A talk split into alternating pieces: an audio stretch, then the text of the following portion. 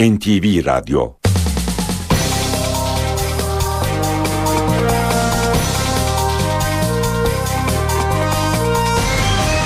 İşe Giderken Mutlu sabahlar. Ben Aynur Altunkaş. Bugün 19 Mart Salı. İşe giderkenle karşınızdayız. Saat 9'a kadar Türkiye ve dünya gündemindeki gelişmeleri paylaşacağız. Gazete manşetlerini, piyasa verilerini, yol ve hava durumlarını aktaracağız. Günün öne çıkan başlıklarına bakalım önce.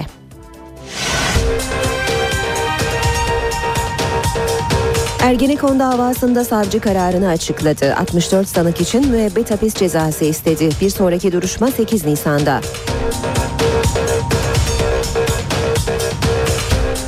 Üçüncü BDP heyeti İmralı'da Abdullah Öcalan'la görüştü. BDP eş başkanı Selahattin Demirtaş, Öcalan'ın 21 Mart'ta tarihi çağrı yapacağını söyledi.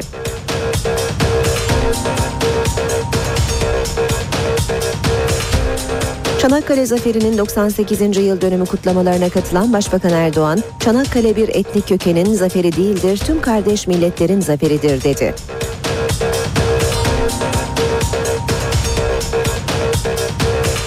CHP Avrupa İnsan Hakları Mahkemesi'ne yapılan bazı başvuruların tazminatla çözümünü öngören kanunun iptali için Anayasa Mahkemesi'ne başvurdu.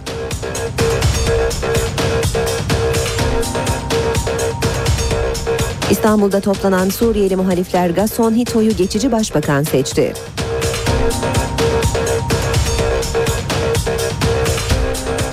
Ekonomik krizdeki Güney Kıbrıs'ta IMF ve Avrupa Birliği paketiyle ilgili oylama bugüne ertelendi.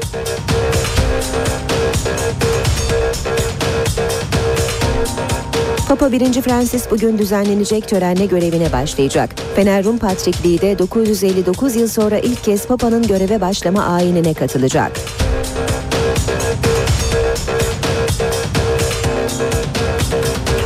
Babasının mezarı başında intihar girişiminde bulunan Kuzey Kıbrıs Türk Cumhuriyeti'nin kurucu Cumhurbaşkanı Rauf Denktaş'ın torunu Can Denktaş hayatını kaybetti.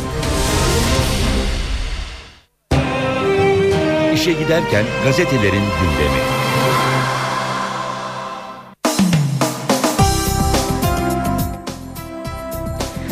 Gazeteler bugün Ergenekon davasında savcının mütalasını ve 3. BDP heyetinin İmralı'dan getirdiği mesajları ön plana çıkarmış. Milliyet gazetesi sür manşette rekor ceza talep ediyor.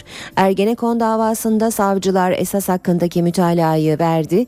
Başbuğ Haberal, Balbay ve Özkan'ın da bulunduğu 64 kişi hakkında ağırlaştırılmış müebbet istendi. Savcıların dönüşümlü olarak okuduğu mütalaa 2271 sayfadan oluşuyor. Ergenekon terör örgütünün varlığının sabit olduğu anlaşılmıştır diyen savcılar sanıkları Türk Ceza Kanunu'nun 312'ye birinci maddesi uyarınca cebir ve şiddet kullanarak Türkiye Cumhuriyeti hükümetini ortadan kaldırmaya veya görevlerini yapmasını kısmen veya tamamen engellemeye teşebbüs etmekle suçluyor. Sedat Peker, Semih Tufan Gülaltay, Emin Şirin, Güler Kömürcü gibi isimlerin bulunduğu 96 sanık hakkında terör örgütü üyeliğinden 15 yıla kadar hapis isteniyor. Danıştay saldırısının faili Alparslan Arslan için 4 kez 20 yıla kadar hapis, 2 kez ağırlaştırılmış müebbet isteyen savcılar İbrahim Şahin'in cezasının akıl hastalığı nedeniyle 37,5 yıla indirilmesini talep etti. Ömür boyu hapsi istenenlerse eski Genelkurmay Başkanı Emekli Orgeneral İlker Başbuğ, Emekli Orgeneral Hasan Isız, Emekli Orgeneral Şener Eruygur, Emekli Orgeneral Hurşit Tolon, Orgeneral Nusret Taşdeler, Levent Ersöz, Dursun Çiçek, Mustafa Balbay, Mehmet Haberal, Tuncay Özkan, Doğu Perinçek, Kemal Alemdaroğlu, Fatih Hilmioğlu, Mustafa Abbas Yurtkuran, Kemal Gürüz, Erol Manisalı, Kemal Kerinçsiz ve Sinan Aygün olarak sıralanıyor.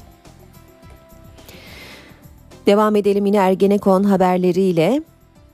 Hürriyet gazetesinde Haber aynı örgütmüş başlığıyla yer almış savcı mütalasında Ergenekon terör örgütünün olduğu sabittir dedi. Emekli Orgeneral İlker Başbuğ'yla Danıştay'ı basıp cinayet işleyen Alparslan Arslan hakkında ağırlaştırılmış müebbet hapis cezası istedi deniyor haberde. Dosyası ayrılanlardan biri Bedrettin Dalan, yakalama kararı bulunan Bedrettin Dalan, Mustafa Bakıcı ve Turan Çömez'in dosyalarının ayrılması istendi savcı tarafından. Vefat eden İlhan Selçuk'la Engin Aydın, Murat Özkan'ın dosyasının düşürülmesi talep edildi. Tahliye talepleri reddedildi. Duruşma 8 Nisan'a ertelendi. Cumhuriyet gazetesi ve örgütü yarattılar başlığıyla manşetten vermiş haberi usul hataları, gizli tanık ifadeleri ve dijital verilerle yürütülen Ergenekon davasında savcılar esasa ilişkin görüşünde rekor cezalar istedi, birbiriyle ilgisiz kişilerin atıldığı torbadan örgüt çıkarıldı yorumunu yapmış Cumhuriyet gazetesi. Mütalayı tanımıyoruz başlığını görüyoruz. Ergenekon sanıkları ortak açıklamayla mütalaya tepki gösterdi. Açıklamada da bu davanın hedefi Cumhuriyet'in değerleri, kurumları, Atatürk ilke ve devrimleridir. Hukukun bütün temel ilkeleri çiğnenmiştir. Tanıklarımız dinlenmemiş, lehhe deliller tamamen yok sayılmıştır. Bu nedenlerle sözde esas hakkındaki mütalayı tanımıyoruz, reddediyoruz. Tüm halkımızı Ergenekon tutsaklarının hukuk mücadelesine omuz vermeye çağırıyoruz denildi deniyor haberde. Habertürk gazetesi de e, yine aynı haberi manşetinden duyururken Sinan Aygün'ün evinde bulunan 2,5 milyon euroya e, ilişkin gelişmeyi öne çıkarmış. Savcının CHP milletvekili Aygün'ün evindeki 2,5 milyon euronun Ergenekon parası olduğu görüşünü e, dile getirmiş. Devam edelim yine e, Ergenekon haberlerine. Yeni Şafak gazetesi ağır müebbet başlığıyla manşetten vermiş. 5 yıl önce Ümraniye'deki bir gece konduda el bombası bulunmasıyla başlayan Ergenekon davasında önemli bir gelişmenin yaşandığı duyuruluyor ve İlker Başbuğ, Doğu Perinçek, Mehmet Haberal gibi isimlerin de aralarında bulunduğu 64 sanığın darbeye teşebbüsten ağırlaştırılmış müebbetle cezalandırılmasının istendiği belirtiliyor. Sinan Aygün'e şok başlığı var. Ergenekon Ergenekon örgütünün simge isimlerinden emekli Tuğgeneral Veli Küçük'ün 6, Danıştay saldırganı Alparslan Arslan'ın ise 4 kez ağırlaştırılmış müebbet hapis cezasına çarptırılması talep edildi. Savcıların darbe suçlamasıyla müebbet hapis istediği diğer isim tutuksuz yargılanan CHP milletvekili Sinan Aygün olduğu deniyor haberde. Zamanda haberi savcı terör örgütü var dedi, müebbet istedi başlığıyla manşetinden duyuruyor. Hakkında müebbet hapis istenen e, sanıkların fotoğraflarını da görüyoruz. Alparslan Arslan'ın e, talimatı Veli Küçük'le Muzaffer Tekin'den aldığı bilgisi de e, yer almış haberde Danıştay cinayetiyle darbe ortamı oluşturulmak istendiği şeklindeki savcı görüşü öne çıkarılmış Zaman gazetesinde. Radikal'de Ergenekon'da müebbet yağmuru başlığıyla yer bulmuş birinci sayfada haber radikal manşette 3. E, İmralı e, heyetin heyetiyle ilgili habere e, yer vermiş. Ergenekon haberi biraz daha az yer almış birinci sayfada 64 kişiye ağırlaştırılmış müebbet hapis cezası istendiği öne çıkarılmış.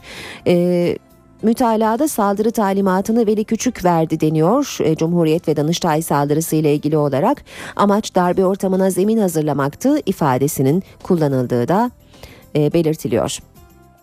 Vatanda da sür manşet 64 müebbet savcıların 4,5 yıl sonra mütalaa verdiği Ergenekon terör örgütünün varlığı sabit dediği 64 sanık hakkında darbeye teşebbüsten rekor ceza istendiği ifade ediliyor. Genel, eski Genelkurmay Başkanı İlker Başbuğ'un da 14 aydır tutuklu olduğu hatırlatılıyor. Akşam gazetesi manşette 18 Mart takvim yaprağına yer vermiş. Böyle, tarihe geçen Türkiye tablosu böyle yazıldı diyor başlıkta.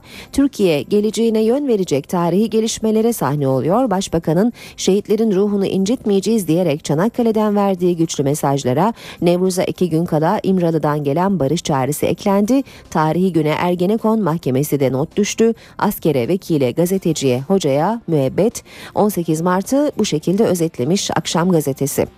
İmralı haberleriyle devam edelim. Hürriyet gazetesin e, Hürriyet gazetesine bakalım. Çekilme sözü demiş Hürriyet manşette.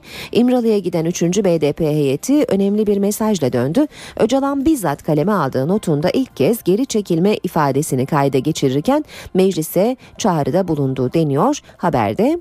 Milliyet gazetesine bakalım. Milliyet'te Komisyon şartı demiş manşetinde BDP heyetinin 3. görüşme için basını atlatarak İmralı'ya gittiği Öcalan e, belirtiliyor. Öcalan'ın meclis komisyonu kurulursa PKK'ya çekilme talimatı vereceğini söylediği belirtiliyor.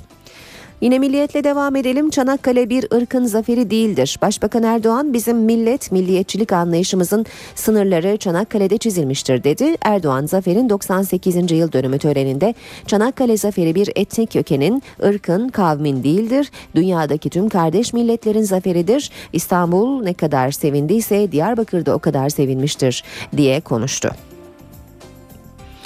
Sabah gazetesinde Diyarbakır'dan izlenimler var manşette. Tarihi Nevruz kutlaması öncesi Diyarbakır'ın nabzını tutmuş Savaş Ay heyecan büyük sözlerde ve gözlerde hep barış umudu var deniyor.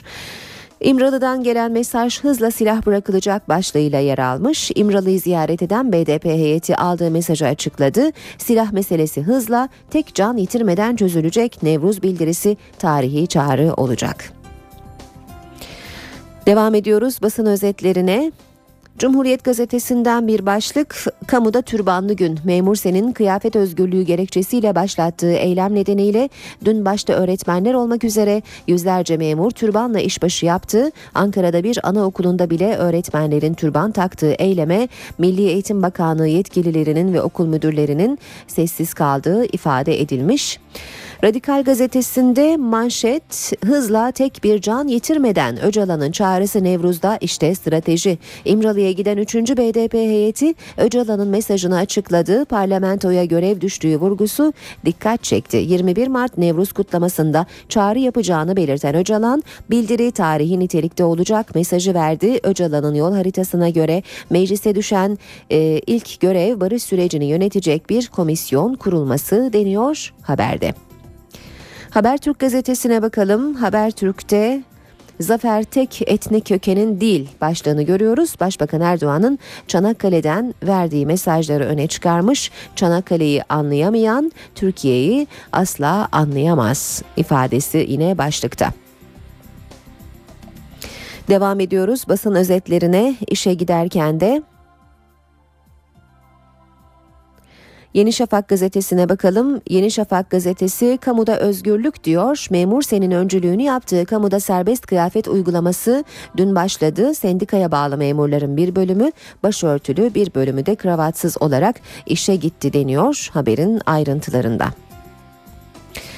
Bir başlık daha aktaralım. Sabah gazetesinden Lazia'yı muhalifler verdi. Amerikalı Sierra'nın katil zanlısını Esad karşıtı askerler teslim etti. Özgür Suriye ordusu askerleri Laskiye'de hareketlerinden şüphelenip takibi aldıkları Lazia'ya cinayeti ayrıntılarıyla anlattırıp kayda aldılar. Zanlı daha sonra Türk istihbaratçılara cilve gözünde teslim edildi deniyor haberde.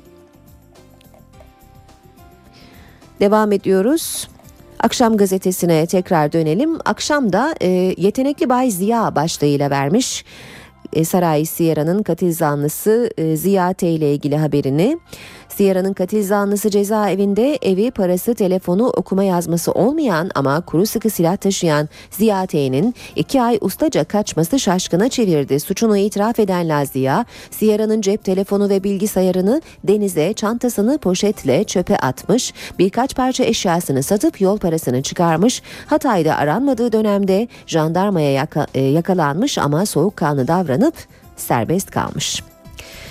Olayı anlatırken öpmek istedim direndi, başına taşla vurdum, bırakıp gittim, döndüğümde yaşıyordu, ertesi gün tekrar gidip baktım ölmüştü dedi.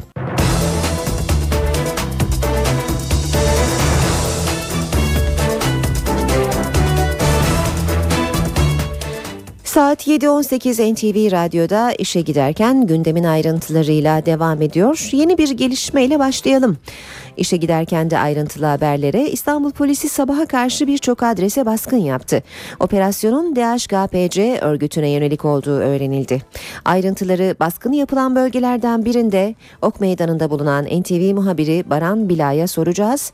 Baran operasyonlar devam ediyor mu? Gözaltı var mı? Seni dinliyoruz. Evet operasyonlar sürüyor. Sabah saatlerinde polis DHKPC yönelik kapsamlı bir operasyon gerçekleştirdi. Özellikle Ok Meydanı ve Ümraniye bölgelerinde e, yoğun şekilde baskınlar yapıldı. Gözaltında alınanlar oldu. Hatırlanacağı üzere geçtiğimiz aylarda yine DHKPC yönelik düzenlenen operasyonda aralarında avukatların ve dernek yöneticilerinin de bulunduğu çok e, sayıda kişi gözaltına alınmıştı. Yine geçen hafta özellikle Ok Meydanı'nda yoğunlaşan bir operasyon vardı DHKPC yönelik ve Bu baskınlarda şüphelilerin direnişiyle karşılaşmıştı. Polis çelik kapılar ardı ardına kapatılmıştı ve polis ekipleri ancak gaz bombası atarak ve itfaiye merdiven ile demir parmaklıkları keserek içeri girebilmişti. Dolayısıyla yine e, tedbir elden bırakılmadı. Çok sayıda çevik kuvvet ekibi ve özel harekat ekibi de bu operasyonlara destek veriyor. Aynı zamanda havadan da bu baskınlara destek veriliyor. E, bir polis helikopteri özellikle Ok Meydanı çevresinde e, sürekli takipteydi. Gelişmeler anan havadan da polis kamerasıyla takip edildi. Şunu söyleyebiliriz ki e, sabah erken saatlerde bir saat bir buçuk saat önce başladı operasyonlar.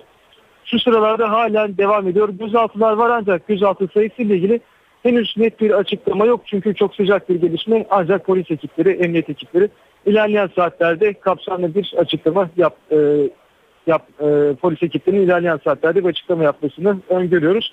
E, şu sıralarda aynı zamanda çok sayıda dokümana da el kondu. E, bu dokümanlar da incelenmek üzere Emniyet Müdürlüğü'ne götürülmek üzere gelişmeler oldukça biz aktarmaya devam edeceğiz. Söz yeniden sizde. Teşekkürler Baran Bila. E, İstanbul'daki DHKPC operasyonlarına ilişkin ayrıntıları aktardı Baran.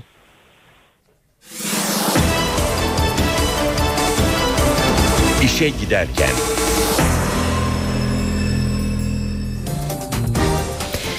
Ergenekon davasında mütalaa açıklandı. 64 sanık için müebbet hapis cezası istendi. Bu isimler arasında eski Genelkurmay Başkanı İlker Başbuğ, milletvekilleri Mustafa Balbay, Mehmet Haberal ve Sinan Aygün de bulunuyor. Savcının bazı sanıklar hakkında yakalama ve tahliye kararı çıkarılması talebi ise reddedildi. Duruşma 8 Nisan'a ertelendi. Savcılar mütalayı açıkladı. Ergenekon davasında örgüt çıktı ancak lider bulunamadı. Savcı mütalasında Ergenekon terör örgütünün varlığı sabittir ifadesi yer aldı.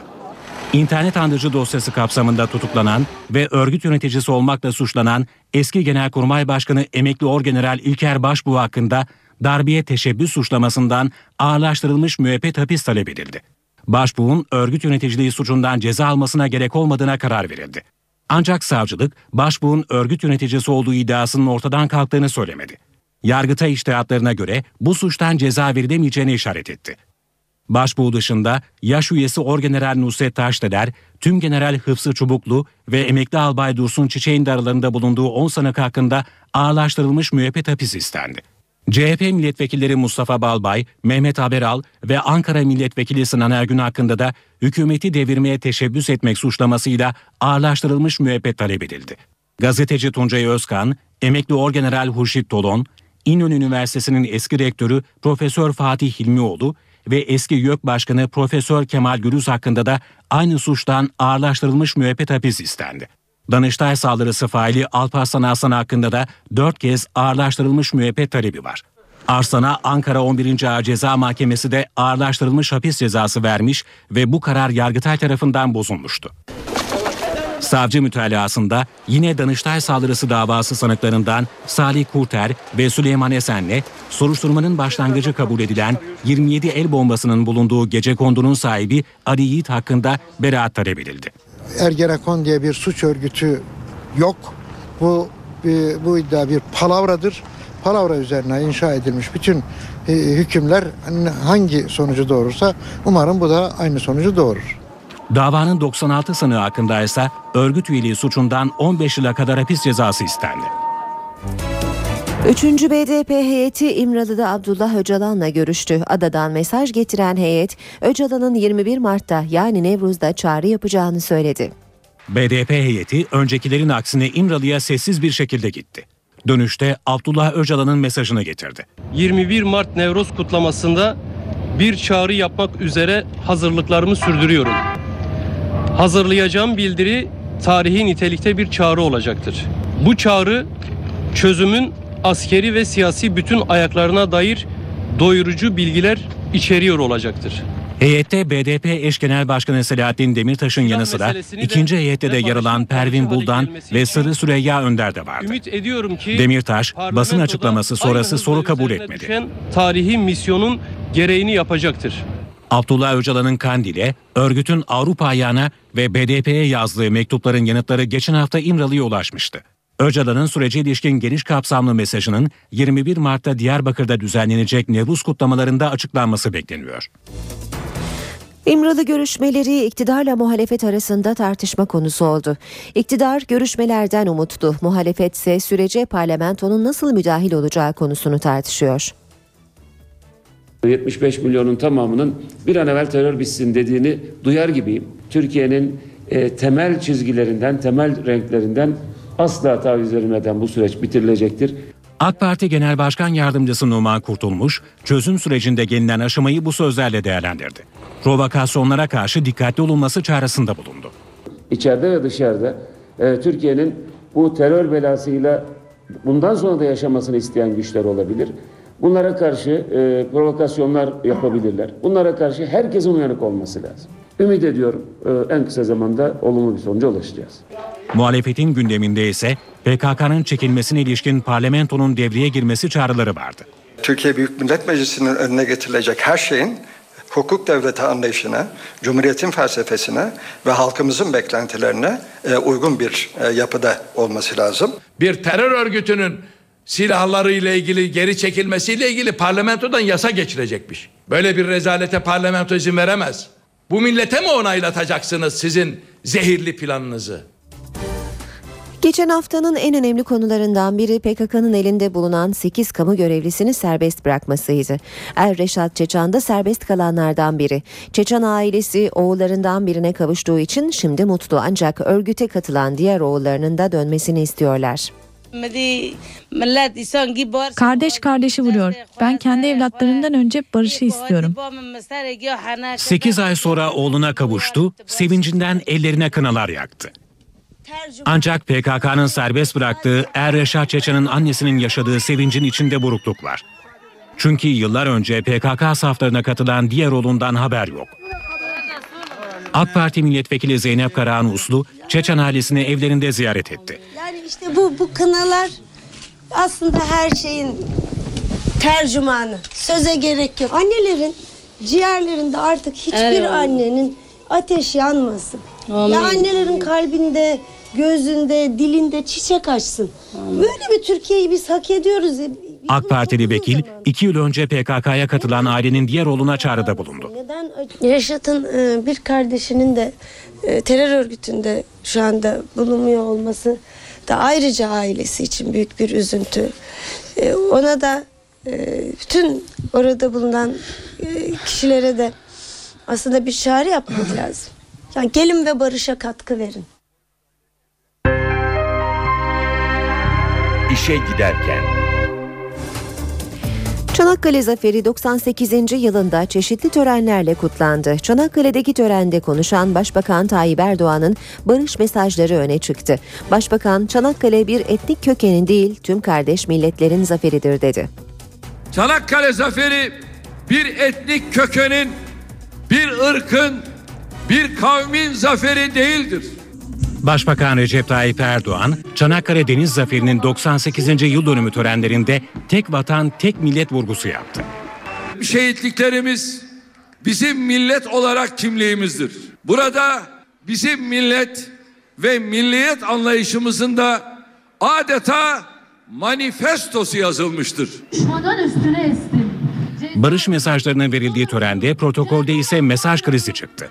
CHP lideri Kemal Kılıçdaroğlu'nun mesajı okunmayınca CHP'liler protokol sıralarını terk etmek istedi. Araya bakanlar girdi ve Kılıçdaroğlu'nun mesajı okundu. Gribal enfeksiyon nedeniyle 4 gün evinde istirahat eden Başbakan Erdoğan için stadyumda özel önlemler alındı. Oturacağı bölüm rüzgara karşı cam mekanla çevrildi.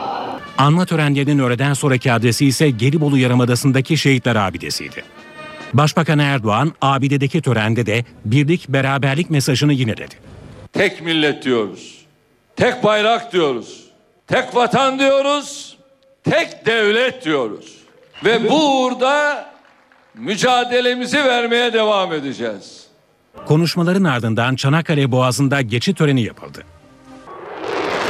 En büyük ilgiyi F-16'ların gösteri uçağı Solo Türk gördü. Çanakkale törenlerinde bu yıl ilklerde vardı. en büyük zaferi kazanan şehit Mehmetçiklerimizin diyarında... Diyanet İşleri Başkanı Mehmet Görmez, abidedeki törende şehitler için dua okudu. Çanakkale Savaşları'nda şehit ve gazi olanların torunları da ilk kez bu yıl bir yemekte bir araya geldi. Başbakan Erdoğan'ın verdiği yemek basına kapalıydı. Birazdan spor haberlerine ve üç büyük şehrimizin trafik notlarına bakacağız. Kısa bir aramız var şimdi. Ara vermeden önce gündemin başlıklarını hatırlatalım.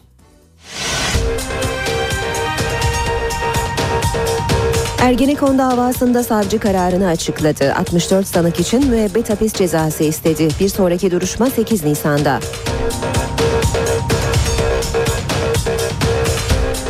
Üçüncü BDP heyeti İmralı'da Abdullah Öcalan'la görüştü. BDP eş başkanı Selahattin Demirtaş, Öcalan'ın 21 Mart'ta tarihi çağrı yapacağını söyledi.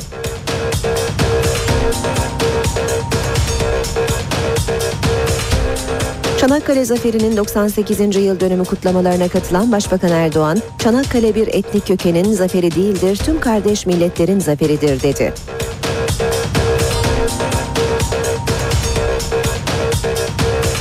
CHP Avrupa İnsan Hakları Mahkemesi'ne yapılan bazı başvuruların tazminatla çözümünü öngören kanunun iptali için Anayasa Mahkemesi'ne başvurdu.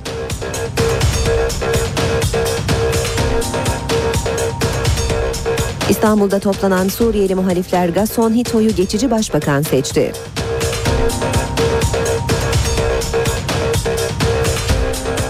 Ekonomik krizdeki Güney Kıbrıs'ta IMF ve Avrupa Birliği paketiyle ilgili oylama bugüne ertelendi.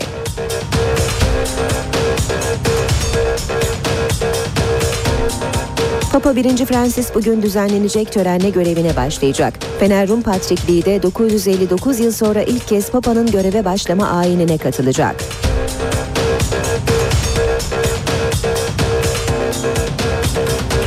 Babasının mezarı başında intihar girişiminde bulunan Kuzey Kıbrıs Türk Cumhuriyeti'nin kurucu Cumhurbaşkanı Rauf Denktaş'ın torunu Can Denktaş hayatını kaybetti.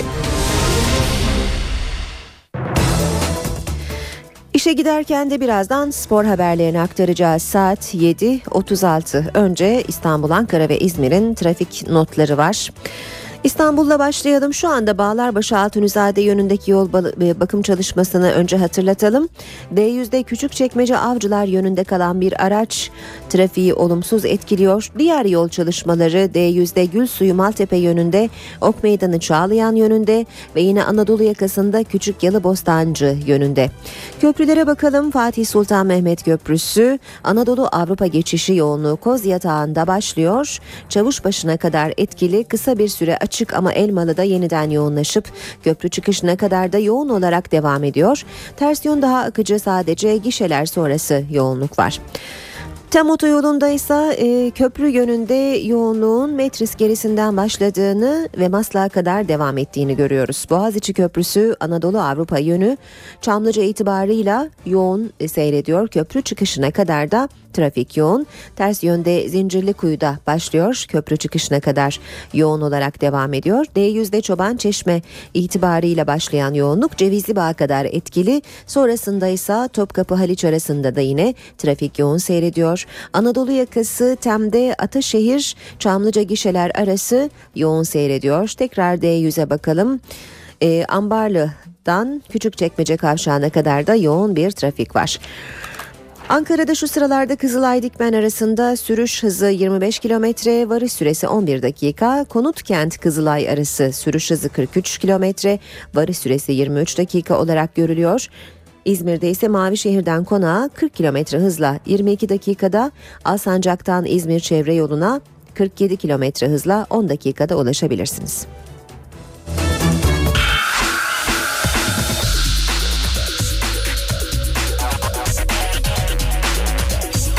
Spor sayfaları.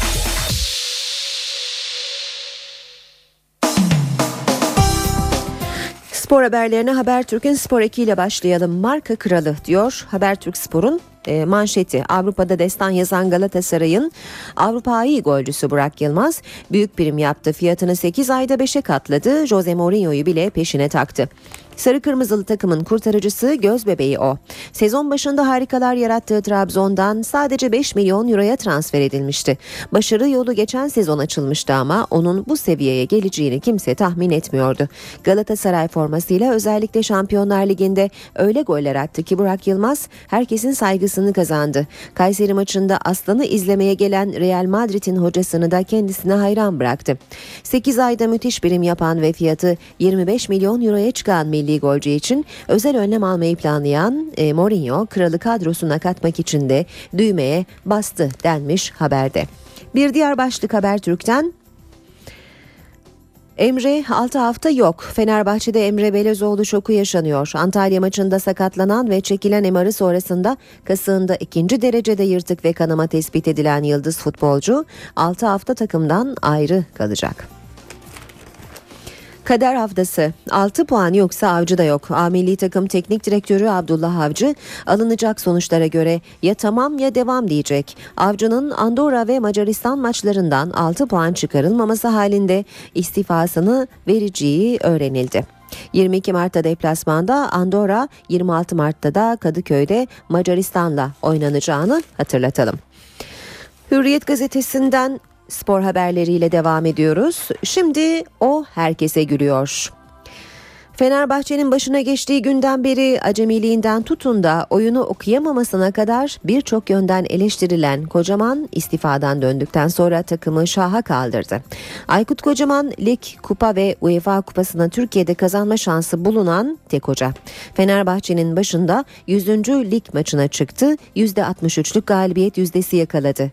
Takımıyla birlikte 103 maçı geride bırakırsa Fenerbahçe'de üst üste en çok maça çıkan hoca olacak. Fenerbahçe zirvede Trabzon küme düşüyor. İkinci yarıdaki puan durumuna göre Sarı Lacivertliler liderlik koltuğunda oturuyor. 6 yenilgi alan Bordo Mavililer ise ligin dibinde. Şampiyonluk yarışı ve kümede kalma mücadelesi tüm hızıyla sürerken sezonun ikinci yarısının en başarılı takımının Fenerbahçe olduğu belirtilmiş bu değerlendirmede. Beşiktaş Başkanı Orman'dan şoke eden açıklama. Seneye de Avrupa'da olmayabiliriz. UEFA tehdidinin henüz geçmediğini belirten siyah beyazlıların başkanı gelecek sezonda Avrupa kupalarına katılamama durumumuz var. İtirafında bulundu. Tehlikenin büyük olduğunu ima ederken biz her şeye rağmen Beşiktaş'ın menfaatlerini korumak için mücadele edeceğiz dedi. Volkan'ın sağında ne var? Fenerbahçe kalecisi son dönemde yediği gollerle akıllarda soru işaretleri bıraktı. Sol omzundaki sakatlığa rağmen oynamaya devam eden Volkan Demirel bu sezon milli takım dahil 38 maçta kalesinde 40 gol gördü. Bunların 18'ini sağından 13'ünü solundan yemesi dikkat çekti. Fener farkını gösterdi. Euroleague Kadınlar 8'li finalleri B grubundaki ilk maçında Fenerbahçe Bürcü sahadan sildi 69-44 ile. Aslan'ın çabası ise kar etmedi. Basketbol Kadınlar Euroleague A grubunda mücadele eden Galatasaray Kosice ile oynadığı ilk karşılaşmada sahadan 71-65 mağlup ayrıldı. Maçların NTV Spor'dan canlı yayınlandığını hatırlatalım. Bugün e, Galatasaray saat 17.30'da Polkovice ekibiyle karşılaşacak. Fenerbahçe ise 12.30'da Şio ile karşı karşıya gelecek her iki maçında NTV Spor'dan canlı yayınlanacağını bir kez daha hatırlatalım. Düello bu tabloyla başladı. Fatih Terim'le Jose Mourinho'nun davranışlarını bir uzmana yorumlatmış Galatasaray. Ee, sürekli e, birbirlerinin kollarına girmeleri, kafa kafaya vermelerini görüyoruz fotoğraflarda. Bu fotoğrafların yorumlarına bakalım. Terim misafirinin yanına gitti, ona hoş geldin dedi. Bu tablo Mourinho'nun davranışlarını da tepeden tırnağa değiştirdi. Ama dostluk da bir yere kadar düdük çalınca rekabet başlıyor. Galatasaray ile Real Madrid'in rekabeti de Kayseri'de start aldı. İki teknik adam beden dilleriyle birbirlerine bu mesajı verdi. Üstünlük kurma çabası. 40 yaşına kadar oynarsam belki Marsilya'ya dönerim. Fransız televizyonda konuşan Drogba uzun yıllar daha futbol oynaması halinde ilk göz ağrısı Marsilya'ya gidebileceğini ima etti. Devam ediyoruz spor haberleri aktarmaya NTV Radyo'da işe giderken de. Sezon sonuna kadar savaşmalıyız. Yine Hürriyet'ten bir başlık. Beşiktaşlı Almeida arkadaşlarına zirve yolunu gösterdi. Portekizli golcü Kasımpaşa'nın 4 atakta 3 gol bulduğunu belirtirken Mersin ve Bursa maçlarını kazanmaları halinde zirveye ağırlıklarını koyacaklarını iddia etti. 19.03 İyi ki doğdun Beşiktaş Siyah Beyazlı Kulüp 110. yılını bugün İnönü Stadı'nda düzenlenecek dev bir şölenle kutlayacak. Seneye de Avrupa'ya gidemeyebiliriz. Fikret Orman'ın sözünü Hürriyet'te de görüyoruz. Beşiktaş Başkanı Fikret Orman'dan siyah beyazlıları şoke eden açıklama diyor Hürriyet gazetesi de. Geçelim Milliyet'in spor sayfalarına. Dünya onu izliyor. Yine Burak Yılmaz haberi. Türk futbolunun son yıllardaki en büyük gözdesi Burak Yılmaz, ülke dışında da bilinen bir sporcu haline geldi. Birçok farklı bölgeden spor gazetecisi yaptıkları değerlendirmede yıldız golcünün heyecanla takip edildiğini dile getirmişler. Köklerini kazıyacağız. Türkiye Futbol Federasyonu Başkanı Demirören, Göztepe Karşıyaka maçında saldırıya uğrayan hakem Sabancı'ya bu sözlerle destek çıktı. Merkez Hakem Kurulu'nun Antalya'daki kampına katılan Demirören, sizler namusumuzsunuz, iyi maç yönetin, hiçbirimiz vicdan azabı çekmeyelim mesajı verdi. Salih'i tutamazlar. Son iki maçtaki performansıyla ön plana çıkan Fenerbahçe'nin genç yıldızının eski hocası Buca Spor Teknik Direktörü Kara Fırtınalar, Salih daha iyi olacak gerçek gücünü bulduğunda Avrupa'ya gider dedi. Kombineler iptal. UEFA Avrupa Ligi ikinci turunda oynanan Fenerbahçe Bate Borisov maçı sırasında Şükrü Saracoğlu stadına dışarıdan atılan meşaleler yüzünden kulübün ceza almasına sebep olan 12 taraftarın kombineleri iptal edilmiş. Yine milliyetten okumaya devam edelim. Beşiktaş'a tedavi hem Avrupa hem de ligde sıkıntılı bir süreç geçiren Beşiktaş Ankara'da hayata döndü. Siyah beyazlı ekip Hacettepe Üniversitesi karşısında ikinci yarıdaki etkili oyunuyla güldü. Nadal geri döndü. Dizinden geçirdiği sakatlık yüzünden kortlardan uzun süre uzak kalan İspanyol tenisçi Rafael Nadal, Amerika'da yapılan Indian Wells'te rakibi Del Potro'yu 2-1 geçerek şampiyon olmuş. Son olarak da Sabah gazetesinden spor sayfaları, spor haberleri aktaralım. Futboldan anlarız ve yönetiriz. Süper Lig'in tek kadın yöneticisi Yasemin Merçil ile 3 kulvarda kupaya koşan Fenerbahçe röportajı yapılmış. Kadınlar futboldan erkekler kadar anlamaz mı diye sorulunca e, bazı e, çarpıcı yanıtlar vermiş. Genlerimizdeki olaylara duygusal yaklaşma biz kadınlar için artı değer. Offside'ı erkeklerin bildiği de tartışılır. Başkan olmak ağır bir yük büyüklerim sana yakışır diye onore ediyor. Ben altından kalkarım ama topluluğun çoğunluğu erkekse bazı zorluklar olabilir demiş Yasemin Merçel. Merçil. Kendi kariyeri için Kayseri'ye geldi. Jose Mourinho'nun Kayseri'ye gelmesi zorlu maçta Galatasaray'ın performansını etkiledi mi? E, sorusuna karşılık yanıt şöyle. Mourinho'nun Kayseri'ye gelmesi tamamıyla kendi kariyeriyle ilgili çünkü Mourinho da biliyor ki bu sene Şampiyonlar Ligi'nde şampiyon olamazsa Madrid kariyeri bitebilir. E, Ahmet Çakar'ın yorumları Sabah gazetesinde. Devam ediyoruz yine sabahtan okumaya. iki koltuklu tek kral. Şampiyonlar Ligi'nde 8, Süper Lig'de 16 gol atan Burak Yılmaz'ın Avrupa'yı salladığı yine belirtiliyor. Ve e, spor haberleri aktarmaya e, Sabah gazetesinden aktaracağımız bir haberle daha e, son verelim. Bugün Beşiktaş'ın doğum günü. İyi ki doğdun Beşiktaş diyor sabah da. Beşiktaş 110. doğum gününü görkemli bir şekilde kutluyor. İnönü stadında süperstar Ajda Pekkan'ın sahne alacağı belirtilmiş. Siyah beyazlı taraftar saat 16'da Beşiktaş Demokrasi Meydanı'nda toplanarak İnönü stadına gidecekler. Kutlamalar saat 19'u 3 geçe havai fişek ve ışık gösterileriyle başlayacak. Spor haberleri aktardık. Gündeme yakından bakmaya devam edelim. İşe giderken. Memur Sen kamu kurumlarında başörtüsü yasağının kaldırılması için sivil itaatsizlik eylemi başlattı. Eyleme katılan sendika üyeleri mesaiye serbest kıyafetle gitti. Eylemin süresi ise meclise bağlı. Bu yasal bir eylemdir. Dolayısıyla arkadaşlarımızın eylemini kıracak, arkadaşlarımıza yan gözle bakacak idareciler hakkında soruşturma açacağız. Memur Sen ve bağlı sendikalar sivil itaatsizlik hareketi başlattı. Kamuda çalışan sendika üyeleri çalıştıkları kurumlara serbest kıyafetle gidecekler. Memur Sen'den yapılan açıklamada eylemin kamu görevlilerinin kılı kıyafet özgürlüğü yasal düzenlemeyle teminat altına alınana kadar devam ettirileceği bildirildi. Memur Sen, kamudaki kıyafet sınırlamalarını düzenleyen kılı kıyafet yönetmeninin değiştirilmesini istiyor. İnsanları başı açık başı kapalı işte mini etekli kravatlı kravatsız ayrım yapılmasını sadece kıyafete göre davranılmasını istemiyoruz. Ben de bu anlamda inisiyatif alarak okulumdaki öğretmen arkadaşlarımı başörtülü ya da başörtüsüz istedikleri şekilde derse girmelerini destekliyorum. Sendika üyelerinin öncelikli talebi başörtüsü yasağının kaldırılması. Değişiklik kapsamında sakal ve uzun saç yasağı, kravat zorunluluğu ve kot pantolon, terlik tipi ayakkabı giyilmesine ilişkin sınırlamaların da kaldırılması isteniyor. Peki sendika üyelerine çalışma arkadaşları nasıl tepki veriyor? Belki de e, çok uzun yıllardır e, artık e, böyle bu kabul edilmek zorunda bu dayatma yapıldığı için onların da gözlerinde bir aşinalık oluşmuş. Yani mutlaka eşarpsız gelmelidir diye. Belki de ilk başta onun için böyle tepki gösteriyorlar. Hmm, Ama empati yaptıkları zaman e, onların da fikirlerini değiştireceklerini düşünüyorum. Memur Sen konuyla ilgili topladığı 12 milyon 300 bin imzayı geçtiğimiz günlerde Çalışma ve Sosyal Güvenlik Bakanı Faruk Çelik'e teslim etmişti. Kuaför salonlarına telif cezası geliyor. Lisans ücreti ödemeden iş yerinde müzik dinlettikleri için kuaförler baskına uğradı. Denetimler yurt genelinde yaklaşık 3 milyon esnafı kapsıyor.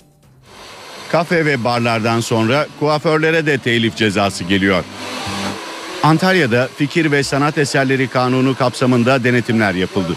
Lisans ücreti ödemeden müzik yayını yapan kuaförlere de ceza kesildi. Kuaförler uygulama nedeniyle şaşkın.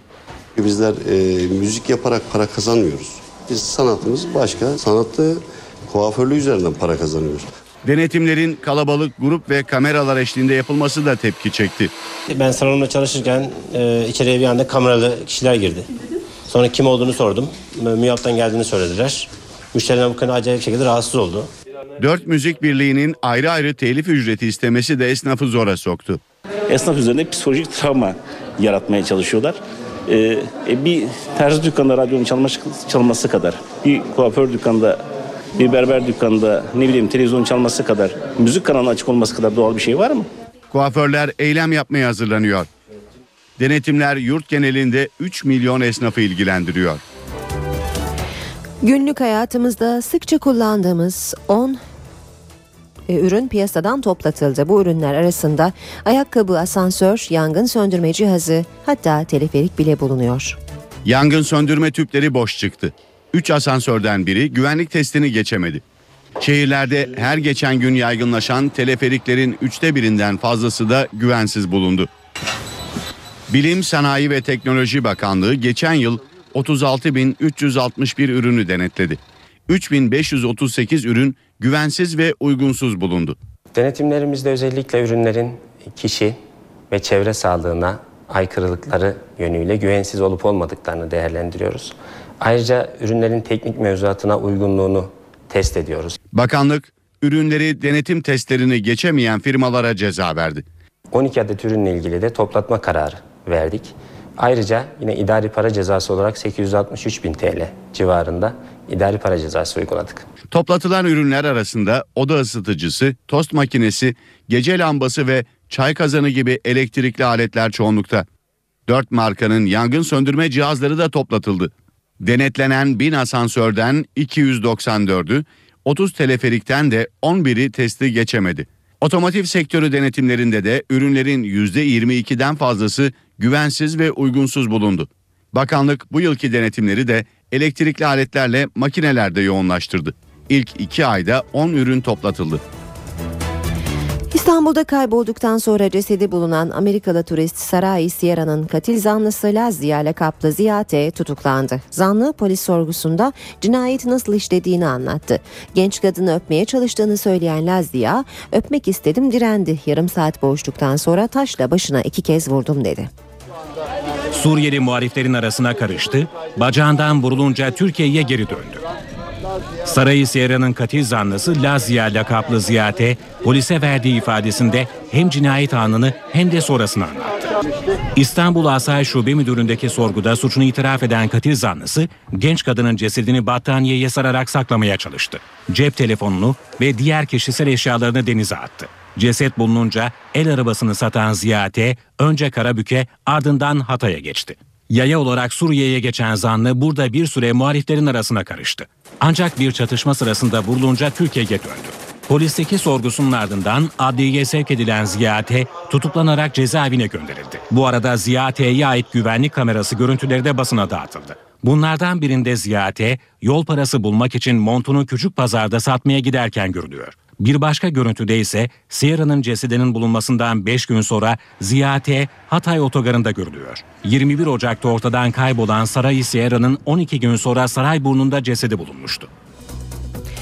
İstanbul Şişli'de bir çift sobadan sızan gazdan zehirlendi ve hayatını kaybetti. Mahalle sakinleri ambulansın olayın meydana geldiği caddenin bir bölümünün trafiğe kapalı olması nedeniyle geç geldiğini iddia etti. Mahalle sakinleri olayın meydana geldiği Darül Aceze yolu caddesinin Feriköy Beşiktaş tüneline çıkışının olmamasına tepki gösterdi. Yaşlı çiftin ölümüyle ilgili soruşturma başlatıldı.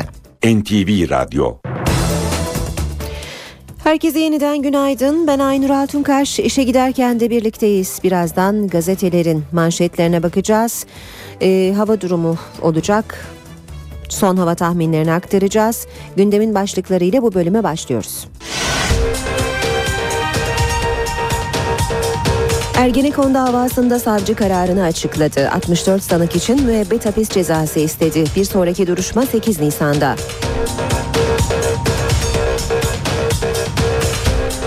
Üçüncü BDP heyeti İmralı'da Abdullah Öcalan'la görüştü. BDP eş başkanı Selahattin Demirtaş, Öcalan'ın 21 Mart'ta tarihi çağrı yapacağını söyledi.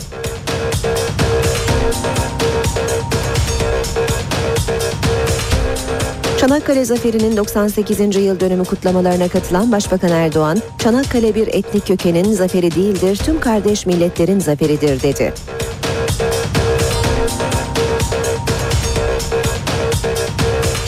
CHP Avrupa İnsan Hakları Mahkemesi'ne yapılan bazı başvuruların tazminatla çözümünü öngören kanunun iptali için Anayasa Mahkemesi'ne başvurdu.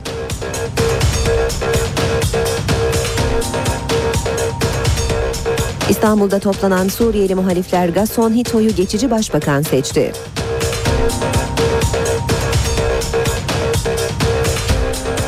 Ekonomik krizdeki Güney Kıbrıs'ta IMF ve Avrupa Birliği paketiyle ilgili oylama bugüne ertelendi.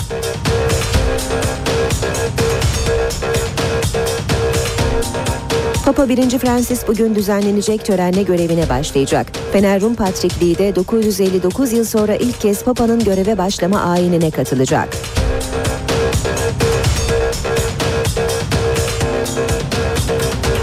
Babasının mezarı başında intihar girişiminde bulunan Kuzey Kıbrıs Türk Cumhuriyeti'nin kurucu Cumhurbaşkanı Rauf Denktaş'ın torunu Can Denktaş hayatını kaybetti. Türkiye'de sıcaklıklar hafta içi hızla artıyor. Çoğu bölgede yağış da yok. Perşembe 20 dereceye çıkacak sıcaklıkla haftanın en ılık günü olacak. Ancak cuma ve cumartesi günleri Türkiye'ye yeniden soğuk hava ve kuvvetli yağış gelebilir.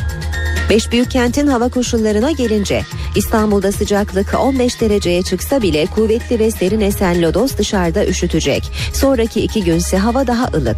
Ankara parçalı bulutlu ve 13 derece.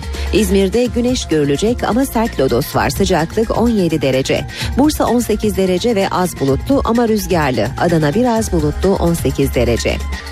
Marmara'da Çanakkale Trakya boyunca kuvvetli esen lodos olumsuzluk yaratabilir. Rüzgar nedeniyle hava yine biraz soğuk hissedilecek ama çarşamba ve perşembe günleri zayıf yağmur olsa bile ılık geçecek. İç Anadolu'da bugün hava ısınmaya başladı. Sıcaklık yeniden 15 dereceyi geçecek. Yağış yok ama gökyüzü de tamamıyla açık değil. Ege bölgesinde sıcaklık yine 20 dereceye doğru yükseliyor. Ancak kıyılarda bugün çok sert esen lodos biraz üşütecek. 3 gün boyunca sadece zayıf yağmurlar olabilir. Akdeniz'de gökyüzü fazla açık değil. Beyaz bulutlar çoğunlukta. Sıcaklık sahillerde 17-18 derecelerde. Isparta ise 10 derece. Güneydoğu 4 gün güneşli. Sıcaklık yarından itibaren 15 dereceyi aşacak. Doğu Anadolu'da karların hızla erimesine ve taşkınlara neden olan lodos artık etkili değil. 3 gün yağış yok. Geceleri don var. Erzurum eksi 11, Malatya eksi 1 derece. Karadeniz'de de sıcaklık yükseliyor. Zonguldak Samsun arası yine 14 ila 17 derece. Cuma'ya kadar önemli bir yağmur beklenmiyor. Perşembe günü sahiller 20 dereceyi görecek. İşe giderken gazetelerin gündemi.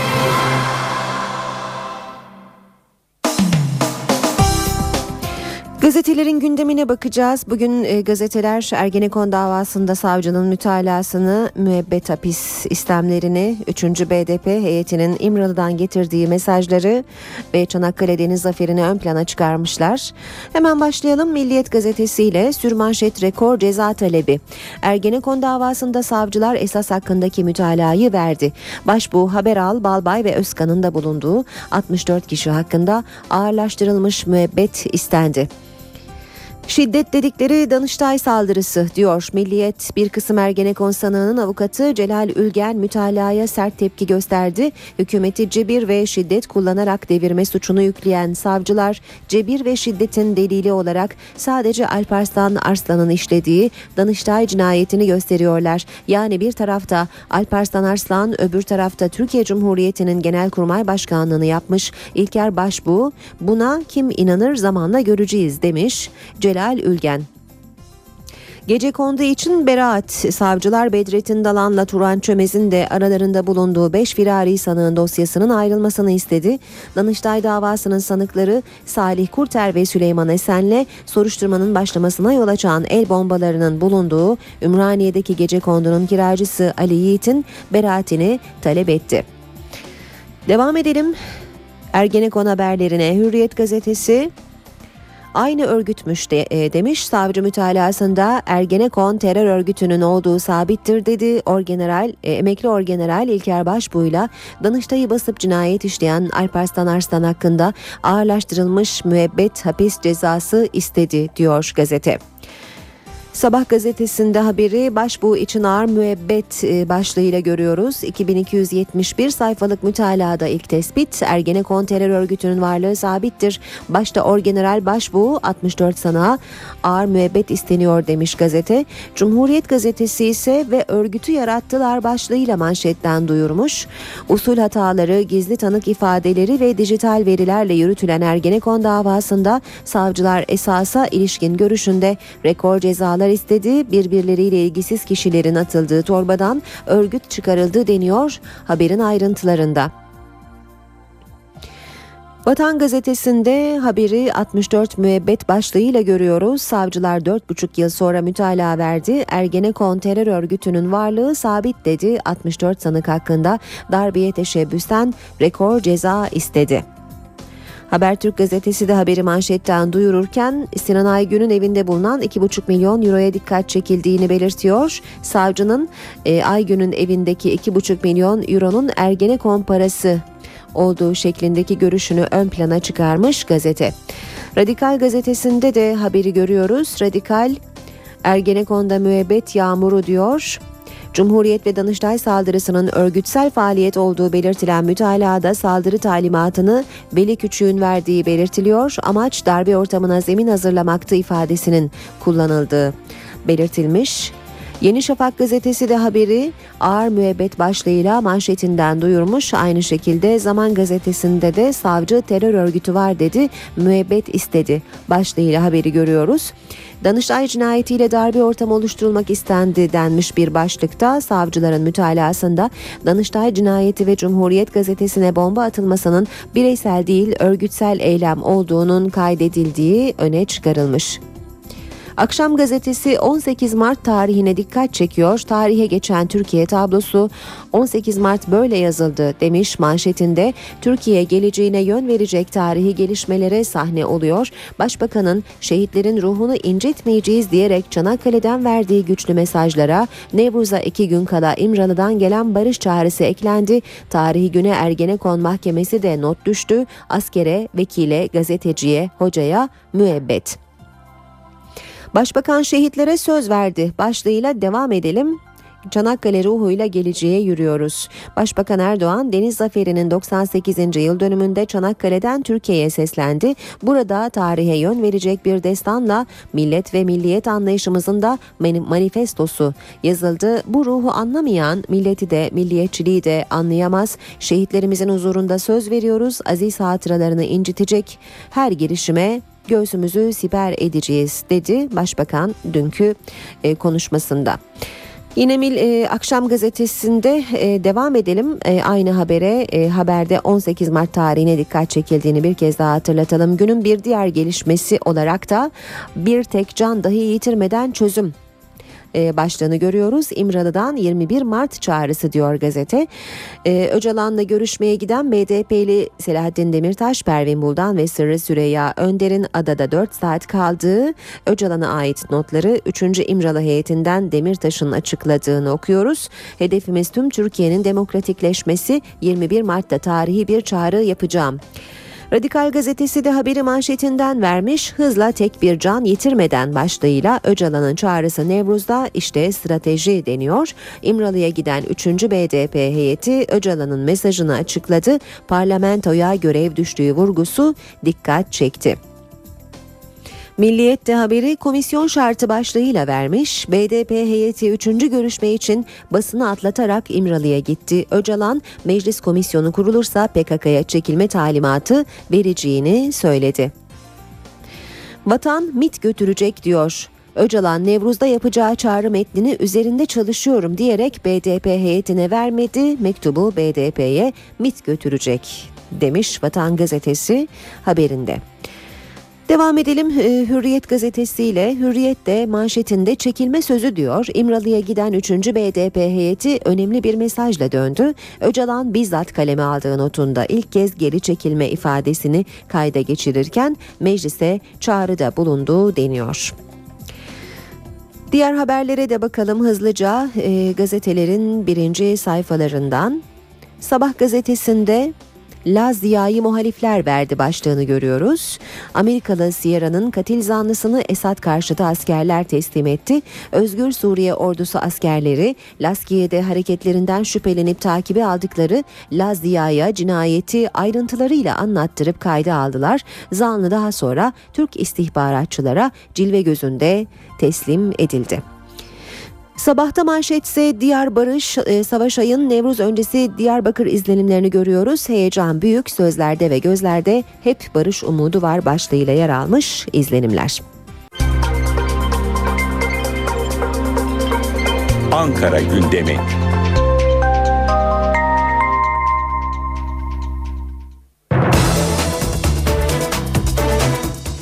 Başkent gündemiyle işe giderken devam ediyor. Karşımızda NTV Ankara muhabiri Murat Barış Koralp var. Murat günaydın. Günaydın, kolay gelsin.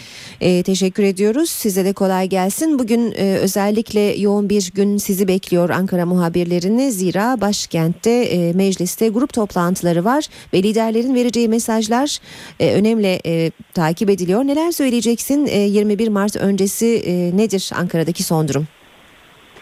Tabii liderlerin vereceği mesajlar çok önemli. İki başlık hatta üç başlığa da çıkarabiliriz bunları. Birincisi tabii İmralı görüşmeleri. Üçüncü heyet dün gitti geldi yapılan açıklamalar var. Artık 3 aşağı 5 yukarı bir yol haritası belli en azından kısa vadede 21 Mart'ta Abdullah Öcalan'ın bir çağrısının olacağını söyleyebiliriz.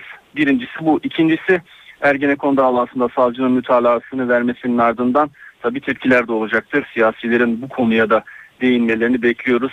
Özellikle e, CHP grubunda çok çarpıcı bir gelişme, bir isim olacak. CHP Ankara Milletvekili Sinan Aygün kendisi de Ergenekon davasından savcının ağırlaştırılmış müebbet hapis istediği isimlerden biri. Bakalım ne tepki verecek. Zira liderler de aynı şekilde Başbakan Erdoğan'ın Kılıçdaroğlu'nun ve Devlet Bahçeli'nin Ergenekon konusunda, savcının mütalası konusunda da neler söyleyeceği çok önemli. Üçüncüsü de artık Nevruz kutlamaları yaklaşıyor. Bugün ayın 19'u. 21'indeki kutlamalara iki gün kaldı. Bu konuda da siyasilerin mesaj vermesini açıkçası bekliyoruz. Siyaseti bu üç konunun bugün siyasi liderlerin vereceği mesajları şekillendirmesini bekliyoruz. Evet peki gruplar dışında bugün e, gündemde neler olacak? Kısaca hemen ona da değinelim. AK Parti, CHP, MHP gruplarını söyledik. İki haftalık bir aranın ardından AK Parti grubu yapılıyor. Geçtiğimiz hafta Başbakan Erdoğan'ın rahatsızlığı nedeniyle yapılamamıştı. BDP grubu yine yok. Geçtiğimiz hafta da yoktu Selahattin Demirtaş'ın rahatsızlığı nedeniyle. Bu haftada milletvekillerinin Nevruz kutlamalarını organize ettikleri gerekçesiyle BDP grubu yok. Cumhurbaşkanı Abdullah Gül'ün iki kabulü var. Gül ilk olarak Gençler Birliği Spor Kulübü Başkanı İlhan Cavcav'ı kabul edecek. Daha sonra da Irak'ın eski başbakanı İyad Allavi'yi kabul edecek. Cumhurbaşkanı Abdullah Gül. Başbakan Erdoğan grup toplantısının ardından resmi temaslarda bulunmak üzere Danimarka'ya gidecek. Erdoğan'ın gitmesinin hemen öncesinde havaalanında bir basın toplantısı düzenlemesi de bekleniyor. Avrupa Birliği Bakanı ve Baş Müzakereci Egemen Bağış'la İçişleri Bakanı Muammer Güler valiliklerde Avrupa Birliği işleri için kapasite oluşturulması projesi açılış konferansına katılacaklar. Meclis Genel Kurulu'nda da Kalkınma Bakanı Cevdet Yılmaz milletvekillerinin sözlü soru önergelerini cevaplayacak. Murat Barış Goralp teşekkür ediyoruz. Kolay gelsin. Size de kolay gelsin. İşe giderken. Şimdi İstanbul, Ankara ve İzmir'in trafik e, notlarına paylaşalım sizlerle. İstanbul'da yine trafiğin pek çok noktada yoğun olduğunu görüyoruz. Yol çalışmaları var. Nerelerde hatırlatalım. Bağlarbaşı Altunizade yönünde D100D Gülsuyu Maltepe, Küçük Yalıbostancı ve Ok Meydanı Çağlayan yönünde bakım çalışmaları var. E, şu anda D100'de Tuzla Bayramoğlu yönünde kalan bir araç da bölgedeki trafiği olumsuz etkiliyor. Köprülerle devam edelim. Boğaziçi Köprüsü Anadolu Avrupa geçişi yoğunluğu Çamlıca itibarıyla etkisini hissettiriyor. Köprü çıkışında da bir süre devam ediyor. Ters yönde Zincirlikuyu'dan Anadolu yakasına geçişte yoğunluk var. D100'de ise trafik e, çok yoğun. Şu sıralarda Çoban Çeşme itibarıyla başlayıp Haliç çıkışına kadar da yoğun olarak devam eden bir sürüş olduğunu görüyoruz. Fatih Sultan Mehmet Köprüsü Anadolu Avrupa geçiş yoğunluğu Koz Yatağı'nda başlıyor. Çavuşbaşı'na kadar etkili. Kavacık'ta da kısa süreli bir e, yoğunluk olduğunu görüyoruz. Ters yön akıcı köprü üzerine kadar e, çok kısa süreli bir yavaşlama olsa da köprüden sonra trafik oldukça rahat seyrediyor. Tem otoyolunda köprü yönünde Karayolları Mahallesi Maslak arası trafik yoğun seyrediyor. Anadolu yakasında sözünü ettiğimiz yol çalışmaları e, trafiği olumsuz etkilemekte. En yoğun olan bölgeler Gülsuyu, Maltepe, Küçükyalı, Bostancı ve Kozyatağı Kartal Kavşağı'na yaklaşırken de trafik yoğunlaşıyor. Ataşehir'den e, Dudullu'ya gidişte de Tem'de hafif bir sıkıntı olduğunu söyleyelim. Bu arada e, birinci köprü ayrımına gelirken Anadolu yakasında yoğunluğun Yeni Sahra'dan itibaren e, sürücülere kendini hissettirdiğini ekleyelim. Ankara ile devam edelim. Cinnah Caddesi Atatürk Bulvarı arası sürüş hızı 22 kilometre ve varış süresi 17 dakika olarak hesaplanıyor. Kızılay'dan Dikmen'e 22 kilometre hızla 13 dakikada, İvedik'ten Celal Bayar Bulvarı'na 29 kilometre hızla 10 dakikada, Eskişehir yolundan Mevlana Bulvarı'na 29 kilometre hızla 32 dakikada, Konut Kent'ten Kızılay'a 29 kilometre hızla 3 dakikada ulaşabilirsiniz. İzmir'de Mavişehir Konak arasında 36 kilometre hızla 26 dakikada, Bornova Alsancak arasında 40 km hızla 13 dakikada ve Alsancak İzmir çevre yolu arasında 43 km hızla 10 dakikada seyahat edebilirsiniz. Bitirirken yine İstanbul'a dönelim. D100'de Küçükçekmece Florya yönünde bir araç kaldı. Bölgede trafik bu sebeple sıkışıyor.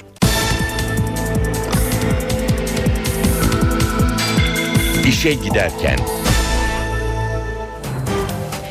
Gündeme yakından bakmaya devam ediyoruz. Ergenekon davasında mütalaa açıklandı. 64 sanık için müebbet hapis cezası istendi. Bu isimler arasında eski Genelkurmay Başkanı İlker Başbuğ, milletvekilleri Mustafa Balbay, Mehmet Haberal ve Sinan Aygün de bulunuyor. Davada Sona bir adım kaldı o da sanıkların son savunmaları. 2007 yılında İstanbul Ümraniye'deki bir operasyonla başlayan ama sonra sanık sayısı ve dosya kalınlığı açısından giderek büyüyen dava olan biteni e, davada olan biteni hatırlatmakta fayda var. Her şey 12 Haziran 2007'de İstanbul Ümraniye'de bir gece konduya düzenlenen operasyonla başladı. Gece kondudan 27 el bombası çıktı el bombaları Ergenekon soruşturmasının da başlangıcı oldu. Assubay Oktay Yıldırım'ın tutuklanmasıyla başlayan süreç dalga dalga büyüdü. Eski Genelkurmay Başkanı İlker Başbuğ, gazeteci Mustafa Balbay gibi isimlerin de tutuklandığı çok geniş kapsamlı bir davaya dönüştü. 2455 sayfalık iddianameyle açılan davanın ilk duruşması 20 Ekim 2008'de görüldü. 46'sı tutuklu 86 sanık hakim karşısındaydı. Emekli Tuğ General Veli Küçük ve İşçi Partisi Genel Başkanı Doğu Perinçek de tutuklu sanıklar arasındaydı. Bunu ikinci ve üçüncü iddianameler izledi. Artık gündemde darbe teşebbüsü vardı. Ay ışığı, yakamoz ve eldiven planları bu iddianamelerde yer aldı. Genişleyen davanın tutuklu sanıkları arasına gazeteci Mustafa Balbay, Profesör Doktor Mehmet Haberal gibi isimler de eklendi. Türkiye Ergenekon davası tartışmaları arasında genel seçimlere gitti. CHP Balbay ve Haberal'ı milletvekili adayı olarak gösterdi. Seçimler sona erdiğinde her iki isim de milletvekiliydi. Ancak bu durum tutukluluk hallerini değiştirmedi. Danıştay saldırısı, Cumhuriyet gazetesine düzenlenen molotoflu ve bombalı saldırı, internet andıcı ve 15 iddianame daha Ergenekon dosyasına eklendi. 4 yıldır devam eden yargılama sürecinde toplam 21 dava Ergenekon davası ile birleştirildi. Sadece iddianamelerin toplam sayfa sayısı 20 bine ulaştı. Eski Genelkurmay Başkanı emekli Orgeneral İlker Başbuğ da bu davalardan biri olan internet andırıcı davası kapsamında tutuklandı. Davada son olarak Yüksek Askeri Şura üyesi Orgeneral Nusret Taşdeler tutuklandı. Tutuklu sanık sayısı 67'ye, toplam sanık sayısı 275'e çıktı. Taşdeler Ergenekon davası kapsamında tutuklanan ilk muvazzaf orgeneraldi. Aralarında PKK'nın eski yöneticilerinden Şemdin Sakak'ın da bulunduğu 31 gizli tanık dinlendi. Ancak başbuğun dinlenmelerini talep ettiği eski Genelkurmay Başkanı Işık Koşaner ve eski kuvvet komutanları duruşma salonunda olmalarına rağmen tanık olarak dinlenmedi. Son duruşmada mahkeme heyetiyle sanık avukatlar arasında sert tartışmalar yaşandı. Mahkeme heyetinin duruşma salonundan çıkartılmasını istediği avukatlarla jandarmalar arasında arbede yaşandı. Avukatlar mahkeme heyetini HSYK'ya, mahkeme heyeti de avukatları Silivri Cumhuriyet Savcılığına şikayet etti. Cumhuriyet Halk Partisi Avrupa İnsan Hakları Mahkemesi'ne yapılan bazı başvuruların tazminatla çözümünü öngören kanunun iptali için Anayasa Mahkemesi'ne başvurdu. CHP adına başvuruyu Mersin Milletvekili Ali Rıza Öztürk yaptı. Konuyla ilgili bir açıklama yapan Öztürk yasayla sivrisineklerin öldürüldüğünü ancak bataklığın kurutulmadığını söyledi. Öztürk önemli olan Avrupa İnsan Hakları Mahkemesi'ne giden dosya sayısını azaltmak değil, insan hakları ihlaline sebep olan durumları ortadan kaldırmaktır diye konuştu. AK Parti'ye geçeceğini açıklayan Salih Fırat'a istifa ettiği CHP'den tepki geldi. CHP Fırat'ın partiye ve seçmenine bir vicdan muhasebesi borçlu olduğu görüşünde. Sanıyorum e, bu e, kararı alırken e, kendisi bir vicdan muhasebesi sadece partimize yönelik değil kendisini seçen seçmenlere yönelik bir vicdan muhasebesi yapmış olması gerekir. Yapmamışsa yapmasını tavsiye ederim. Adıyaman Bağımsız Milletvekili Salih Fırat AK Parti'ye geçeceğini açıkladı. İstifa ettiği eski partisi CHP tepki gösterdi. CHP Genel Başkan Yardımcısı Faruk Loğlu, Fırat'ın CHP'den istifasını üzüntüyle karşıladığını söyledi. Loğlu Fırat'a seni seçen CHP seçmeniydi sözleriyle seslendi. CHP Aydın Milletvekili Metin Lütfi Baydar da Fırat'a tepki gösterdi. Cumhuriyet Halk Partisi olarak kendisine oy veren seçmenler adına icap duyduğumu, üzüldüğümü ifade ediyorum. CHP Grup Başkan Vekili Emine Ülker Tarhan ise Fırat'ın AK Parti'ye katılma kararını acıklı olarak değerlendirdi. Tarhan yazılı açıklamasında Fırat'ın transferi bizi şaşırtmamıştır. Ancak bu acıklı transfer herkesi düşündürmeli dedi. Kürt milliyetçiliğini bana ilericilik ve bağımsızcılık diye yutturamazsınız. Türk ulusuyla Kürt milliyetini eşit eş değerde gördüremezsiniz. Salih Fırat, CHP İzmir Milletvekili Birgül Ayman Gürel'in konuşmalarıyla başlayan Türk ulusu Kürt milleti polemiği sonrasında CHP'den istifa etmişti. Fırat istifasının hemen ardından AK Parti'ye geçeceği haberlerini yalanlamıştı. İMKB 100 endeksi dün 263 puan artışla %0,32 oranında değer kazanarak 83.378 puandan kapandı. Bu sabah serbest piyasada dolar 1.81, euro 2.35'ten işlem görüyor. Euro dolar 1.29, dolar yen 95 düzeyinde. Altının onsu 1604 dolar, kapalı çarşıda külçe altının gramı 94 lira. Cumhuriyet altın 631, çeyrek altın 156 liradan işlem görüyor. Brent petrolün varil fiyatı 109 dolar. Ergenekon davasında savcı kararını açıkladı. 64 sanık için müebbet hapis cezası istedi. Bir sonraki duruşma 8 Nisan'da.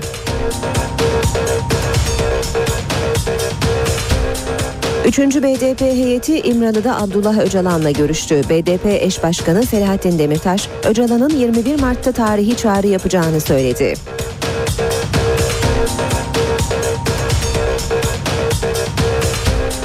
Çanakkale Zaferi'nin 98. yıl dönümü kutlamalarına katılan Başbakan Erdoğan, Çanakkale bir etnik kökenin zaferi değildir, tüm kardeş milletlerin zaferidir dedi.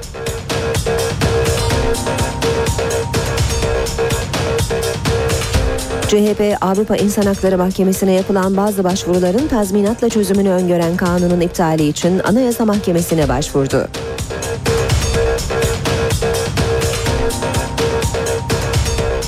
İstanbul'da toplanan Suriyeli muhalifler Gaston Hito'yu geçici başbakan seçti.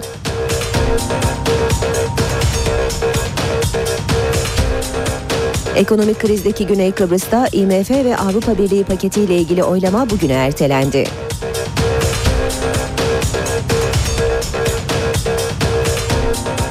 Papa 1. Francis bugün düzenlenecek törenle görevine başlayacak. Fener Rum Patrikliği de 959 yıl sonra ilk kez Papa'nın göreve başlama ayinine katılacak.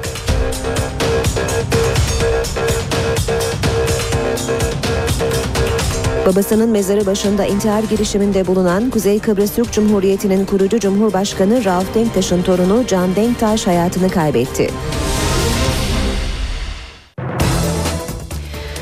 Gündeme yakından bakmayı sürdürelim. Saat 8.38. Kuzey Kıbrıs Türk Cumhuriyeti'nin kurucu Cumhurbaşkanı merhum Rauf Denktaş'ın torunu Can Denktaş intihar etti. Denktaş ağır yaralı olarak kaldırıldığı hastanede kurtarılamadı. Denktaş ailesi yasta. Kuzey Kıbrıs Türk Cumhuriyeti'nin kurucu Cumhurbaşkanı Rauf Denktaş'ın torunu Can Denktaş intihar girişiminin ardından yaşamını yitirdi. Dün öğle saatlerinde babasının Lefkoşa'daki mezarı başında kendini vuran Can Denktaş ağır yaralı olarak Yakın Doğu Üniversitesi Hastanesi'ne kaldırıldı. 6 saat süren bir ameliyat geçiren Can Denktaş yoğun bakım ünitesine alındı. Torun Denktaş tüm müdahalelere rağmen kurtarılamadı. 37 yaşındaki Can Denktaş, Rauf Denktaş'ın 1985'te trafik kazasında ölen oğlu Raif Denktaş'ın oğluydu. Güney Kıbrıs'ın alacağı IMF ve Avrupa Birliği yardım paketi ile ilgili oylama bugün ertelendi. 10 milyar euroluk yardım paketi onaylanıncaya kadar bankalar kapalı kalacak. Rum kesiminde gerilim yüksek. Avrupa Birliği ve IMF'nin krizden çıkış reçetesine öfkelenen Rumlar hafta sonundan beri sokaklarda. Halk özellikle bank hesaplarından vergi alınması planına öfkeli. Planı oylamaya hazırlanan Rum parlamentosu tepkilerin odağındaydı. Parlamento binasına doğru yürüyüşe geçen göstericiler Avrupa Birliği'ni sert dille eleştirdi.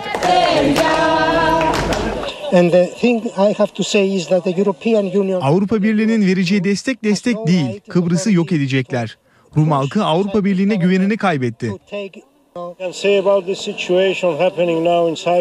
Yunanistan'a yapılacakları dikte ettikten sonra şimdi buraya geldiler. Ama Rumlar bunu kabul etmeyecek. Rum lider Nikos Anastasiadis de protestolara hedef oldu. Gelen tepkiler üzerine banka mevduatlarından vergi alınmasını öngören planın parlamentodaki oylaması ertelendi. Rum yönetimi lideri Nikos Anastasiadis Meclis Genel Kurulu'na hitap etti ve milletvekillerinden destek istedi. Ancak bulduğu desteği alamadı. Dolayısıyla meclisin oylaması yarına ertelendi.